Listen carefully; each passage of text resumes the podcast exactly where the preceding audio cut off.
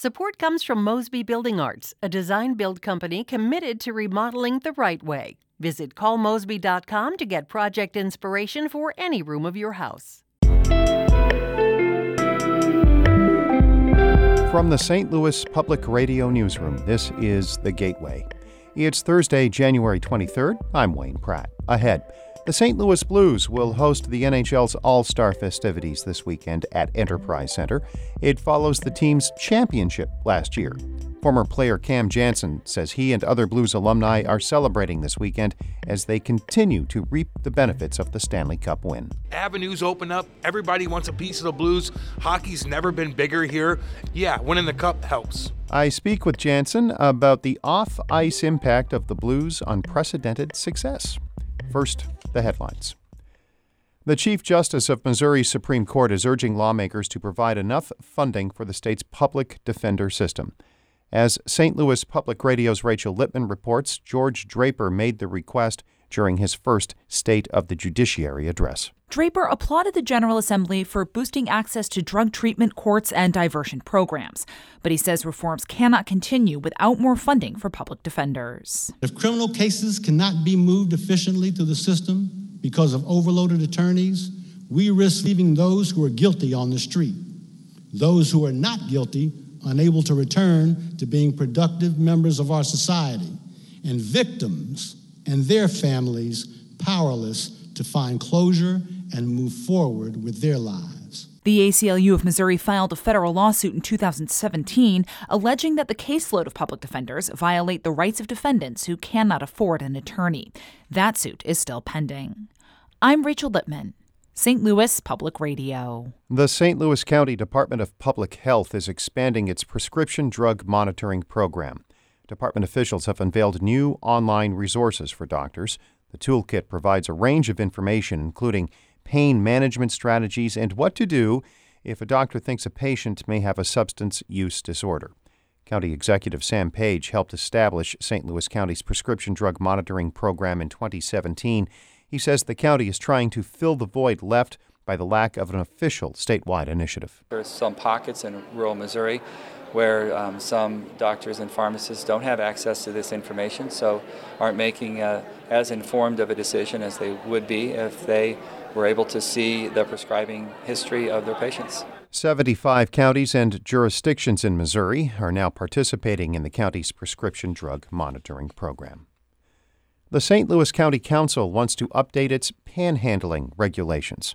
Here's St. Louis Public Radio's Julie O'Donoghue. The ordinance declares that a person cannot be found, quote, wandering around from place to place without any visible means of support. Council Chairwoman Lisa Clancy wants to repeal that language. There's a fine line when it comes to vagrancy ordinances, and I want to make sure that people's civil rights are protected while also protecting, you know, the interests of, of other people in the community as well. The council is being sued by a man ticketed dozens of times for panhandling. His case is scheduled to go to trial in early April. Republicans, meanwhile, are pushing for a replacement ordinance that would still deter begging, and the issue is expected to be discussed in a committee meeting next week. I'm Julie O'Donoghue, St. Louis Public Radio. Impeachment proceedings resume today in Washington. Our special coverage from NPR picks up at noon on our main on air signal.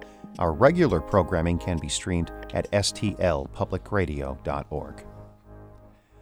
The NHL All Star Game is Saturday night at Enterprise Center. It's the third time the league's midseason celebration of all things hockey will be held in St. Louis.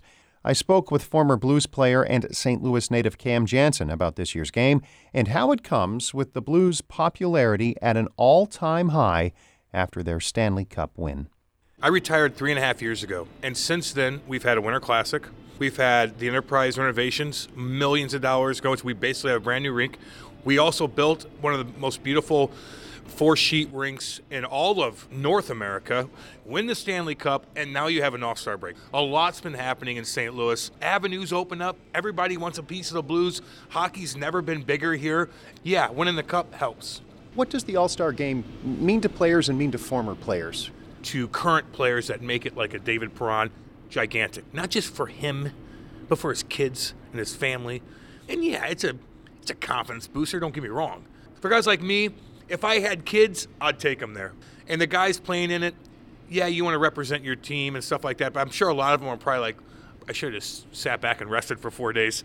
As a guy who grew up here, do you see this as something that's boosting the region, so to speak, boosting the psyche? Oh, well, it's boosting money. I mean, we have the money's coming through St. Louis, and that's the biggest thing. Like, let's generate some money for this this city that desperately needs it. Union Station's rebuilt down there. Um, there's all kinds of new restaurants that are being built. Uh, a lot of stuff's going on, and I can always tell. I've been I've traveled my whole life, and anytime you go to a city and you see a bunch of cranes, you know things are kind of going down in that city. Now you're starting to see that in St. Louis, and a lot of it has to do with either the St. Louis Cardinals and the St. Louis Blues. Both organizations are doing so much where it's just building the city up. It's building like right downtown, which you desperately need. A lot of these restaurants, bar owners that I know uh, personally are going to get make a ton of money because of this. A ton of money going to be downtown, spending money, doing this, doing that. That's what this city needs. That flow of uh, people coming in, just willing to spend money at the right places downtown, and yeah, and it's putting St. Louis on the map for a positive thing, and that's exactly what we need. When you compare growing up in the region to now? Are you surprised how well the sport has taken hold? It went through different phases. This organization's been here for over 50 years. Went through a lot of ups and downs. In the 70s, it was bad. But a couple big things happened throughout my lifetime being a Blues fan. Number one, Brett Hull. When Brett Hull came in late 80s, early 90s, that changed everything. That long-haired mullet flying down the ring, scoring top shelf on every goal. He's scoring 86 goals a year. I mean, that's unbelievable. It forced you to watch this guy and how magnificent he was. Then you get Wayne Gretzky. That helps out a lot too. Now, was it as much as what Brett Hull did? No. But then you add on winning the Stanley Cup, and all those guys got into hockey in the early 90s, like myself. All the guys I played up, play, I grew up playing hockey with because of Brett Hull. and now there's going to be a new wave of kids, boys and girls, by the way, because of all the attention the guys have gotten in the past year winning the whole thing. That leads into my next question about the legacy and the connection that the Blues are making. Are you seeing it already at a youth level? Look at the numbers astronomical. Kids are getting into hockey. You're watching the playoffs, everybody's talking about in this town, and whether you like hockey or not, you see what happened, what these guys went through. You're like, oh my God, I want to get my kids into that. And now the kids are looking at like, I want to be that. Just like when I was young and I went down there and saw Brett, and I'd see Tony Twist pound somebody into an oblivion, then take his jersey off. I looked at that and I'm like, wow, I want to be him. I should have wanted to be Brett Hull more than Tony Twist. I'd have a lot more money in my pocket. But that's what got me into the blues, and I was obsessed with it. Are you seeing similar inspirational stories today? The best picture of the whole playoffs with the St. Louis Blues last year was when Patty Maroon scored in double overtime against Dallas, and Benny Bishop, a Chaminade boy, Pat Maroon, an Oakville boy, after shaking hands, they have the St. Louis flag in the background, hugging each other, two local boys in round two in double overtime, competing against each other. And any kid that watches that are like, these two guys did it. One's from Oakville, the other one's from Chaminade. Why can't I be this? Why can't I do this?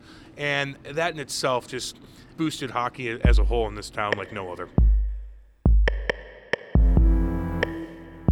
That is former Blue and St. Louis native Cam Janssen talking about the impact of this weekend's National Hockey League All Star game and the recent success of the Stanley Cup champion, St. Louis Blues. Our Maria Altman edited that report. Shula Neuman is the executive editor of St. Louis Public Radio. Music by Ryan McNeely of Adult Fur. I'm Wayne Pratt from the St. Louis Public Radio Newsroom. This has been The Gateway.